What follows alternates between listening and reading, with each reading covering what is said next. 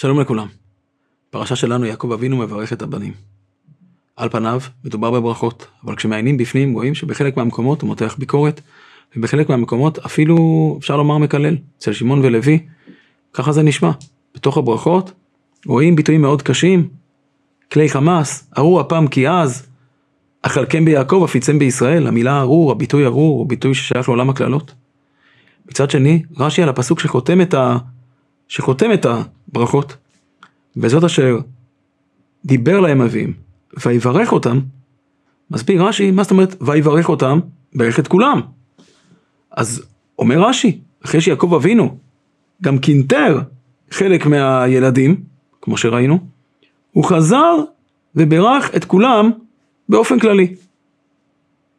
המאור בשמש מציע פירוש קצת שונה לדבר הזה, ובעצם אומר שיעקב אבינו, כשהוא מדבר עכשיו אל הבנים, גם אם יש דברים שנשמעים כקללה, כביקורת, יעקב אבינו בעצם מציע לילדים תיקון. הוא מאפיין את המידה של כל אחד, ובעצם אומר לו, מהי הדרך שבה את המידה המיוחדת שלך אפשר להביא באופן כזה שהיא תהיה בסוף ברכה. ככה אצל שמעון ולוויים, ניקח את זה רגע כמודל ותכף נתייחס אליהם באופן פרטני, מה בדיוק יש שם. אצל שמעון ולוי הוא באמת מאפיין איזושהי נקודה, איזושהי מידה, איזושהי בעיה. והוא אומר גם שהבעיה הזאת, יש עליה ביקורת רצינית מאוד.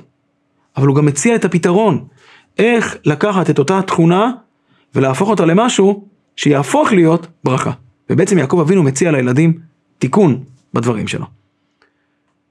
בהסברה על שמעון ולוי, הולך המאור בשמש להסתכלות חינוכית, פדגוגית, שמדריכה בהדרכות פרטניות בעבודת השם.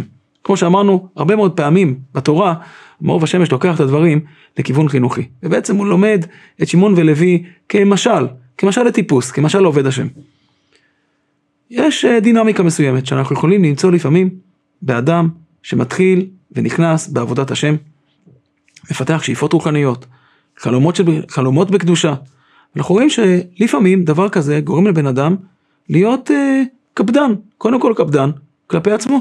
אדם שמבקש ל- להתעלות, להתקן, להשלים את עצמו, נעשה ערני, ערני לחולשות, ערני לחולשות אישיות שלו, אבל גם לחולשות שיש בסביבה שלו. שאיפה שלו לצאת מתוקן, שלם, מעוררת אותו לתקן את כל החסרונות. הוא הופך להיות ביקורתי כלפי החסרונות שלו, הוא לא מעביר על דברים בצורה חלקה כמו שהיה מעביר אולי פעם.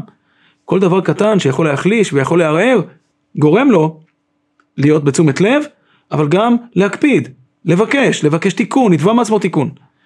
אמ, כשהוא מרגיש חולשות, הוא מייסר את עצמו על החולשות האלה שהוא פוגש בתוכו. הרבה מאוד פעמים, הדברים האלה יקרו לאדם כזה כלפי עצמו, שיקפיד על עצמו ויכעס על עצמו, ואולי לפעמים, לפעמים ימרר לעצמו ככה את החיים על כל מיני דברים שהוא מרגיש שדורשים תיקון והוא לא יצליח לעשות אותם, ולפעמים זה יקרה גם כלפי הסביבה שלו.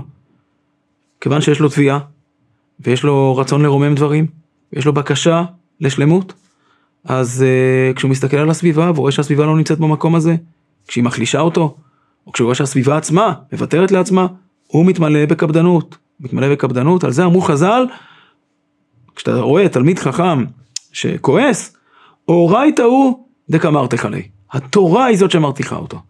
אומר המאור בשמש, הם התכוונו להגיד, מה שבסוף הביא אותו לקפידה הזאת, לרתיחה הזאת, זה שאיפת הקודש שלו, שאיפה שלו לתיקון, גורמת לו לרתוח.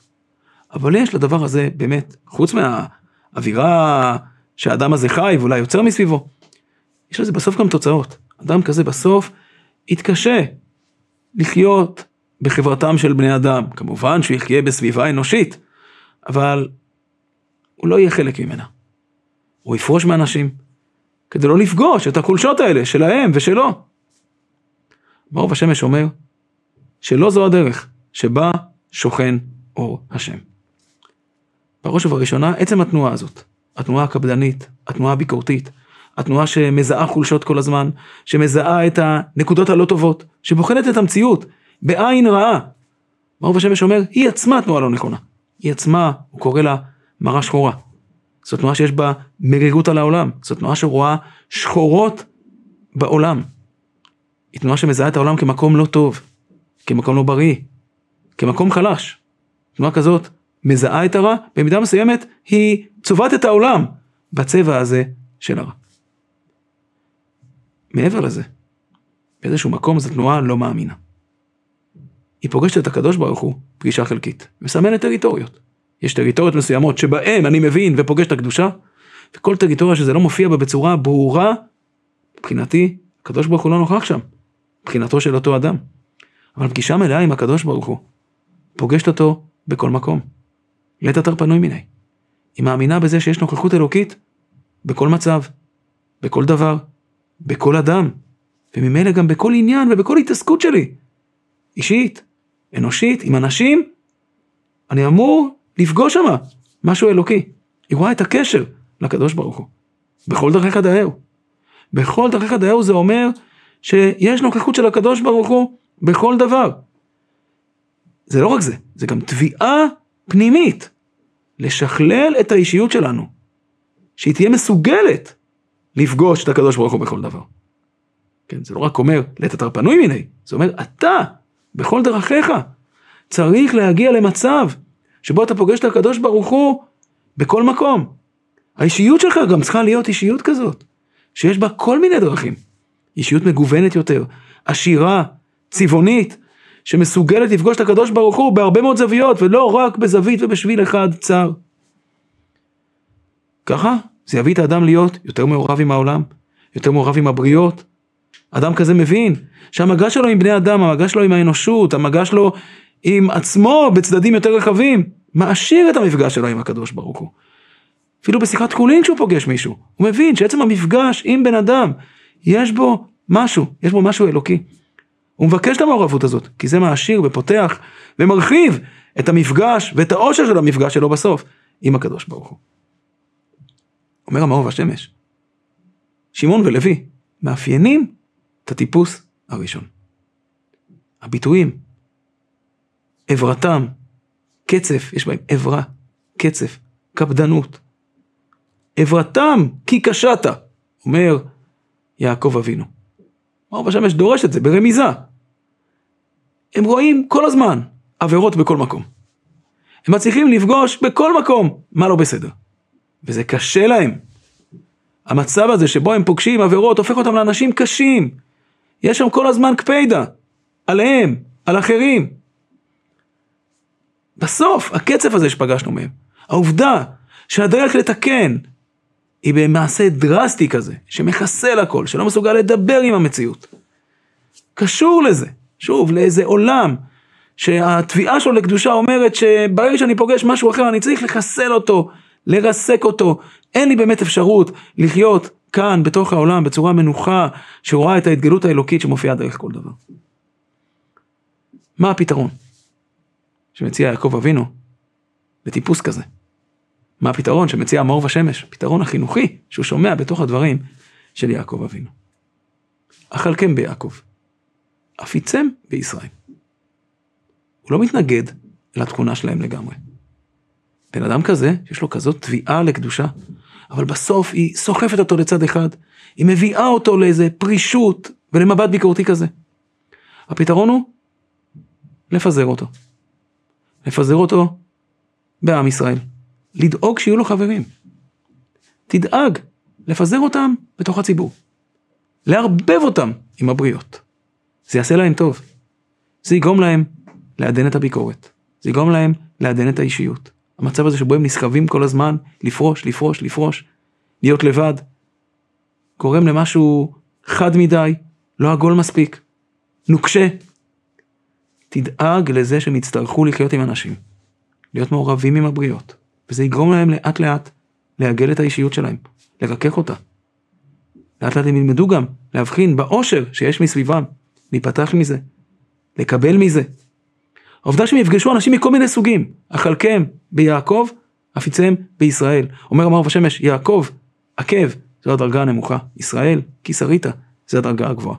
תדאג שיהיה להם מגע עם עושר אנושי, גם עם אנשים פחותים מהם, במדרגה, בדרגה, וגם לפגוש אנשים מרוממים, שרוממו אותם ויגביהו את השאיפות של הקדושה שלהם, ויפגיש אותם עם עולמות יותר גבוהים ממה שיש בעצמם. שחררו אותם מלהיות לכודים בתוך עצמם.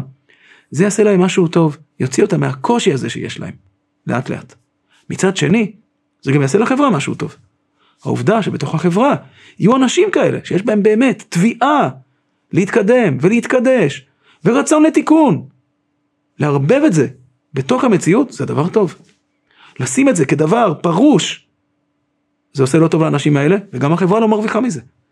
ולכן יעקב אבינו מציע את התיקון ואומר, המקום הזה של הקצב והאף, צריך לקחת בן אדם כזה ולעזור לו, לגמול איתו חסד.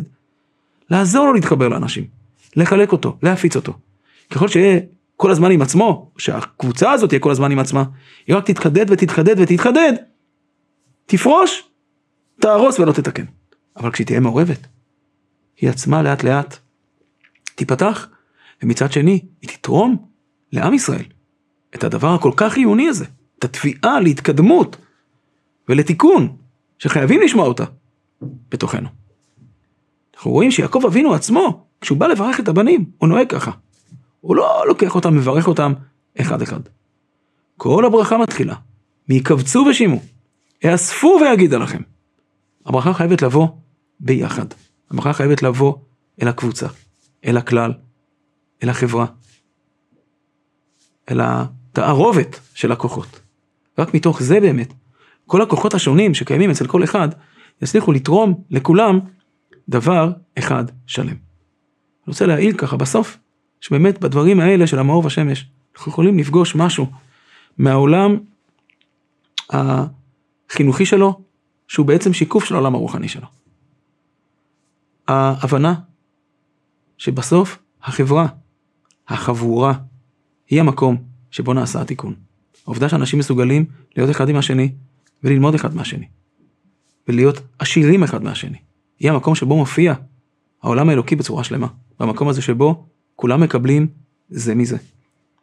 התנועה הביקורתית, התנועה שמבקשת עין רע, היא תנועה שנוגדת את התנועה הפשוטה של הקדוש ברוך הוא כלפי העולם, את התנועה של החסד, את התנועה של הטוב, שכבר נגענו בה כמה פעמים. ודאי, תוצאה של הקדושה, תוצאה של הבקשה לתבוע עולם של קודש. אבל לפעמים, כשהיא מתפספסת, זה הופך להיות לתבוע עולם של קודש שהוא מנותק מהמציאות, שרואה את המציאות בעין רעה. ותביעה אמיתית של עולם של קודש מבקשת ויודעת שהיא צריכה לחפש, לחפש איך הקדוש ברוך הוא מופיע מתוך העולם. וממילא יודעת שהיא צריכה להיפתח אל ההופעה האלוקית בעולם ולאנשים שמסביבה. בעזרת השם, שנצליח לראות אחד את השני בעין טובה ולבקש בקשות אמיתיות של קדושה, שלא מטשטשות את הטוב, אלא רק מעצימות אותו. שיהיה לנו שבת שלום.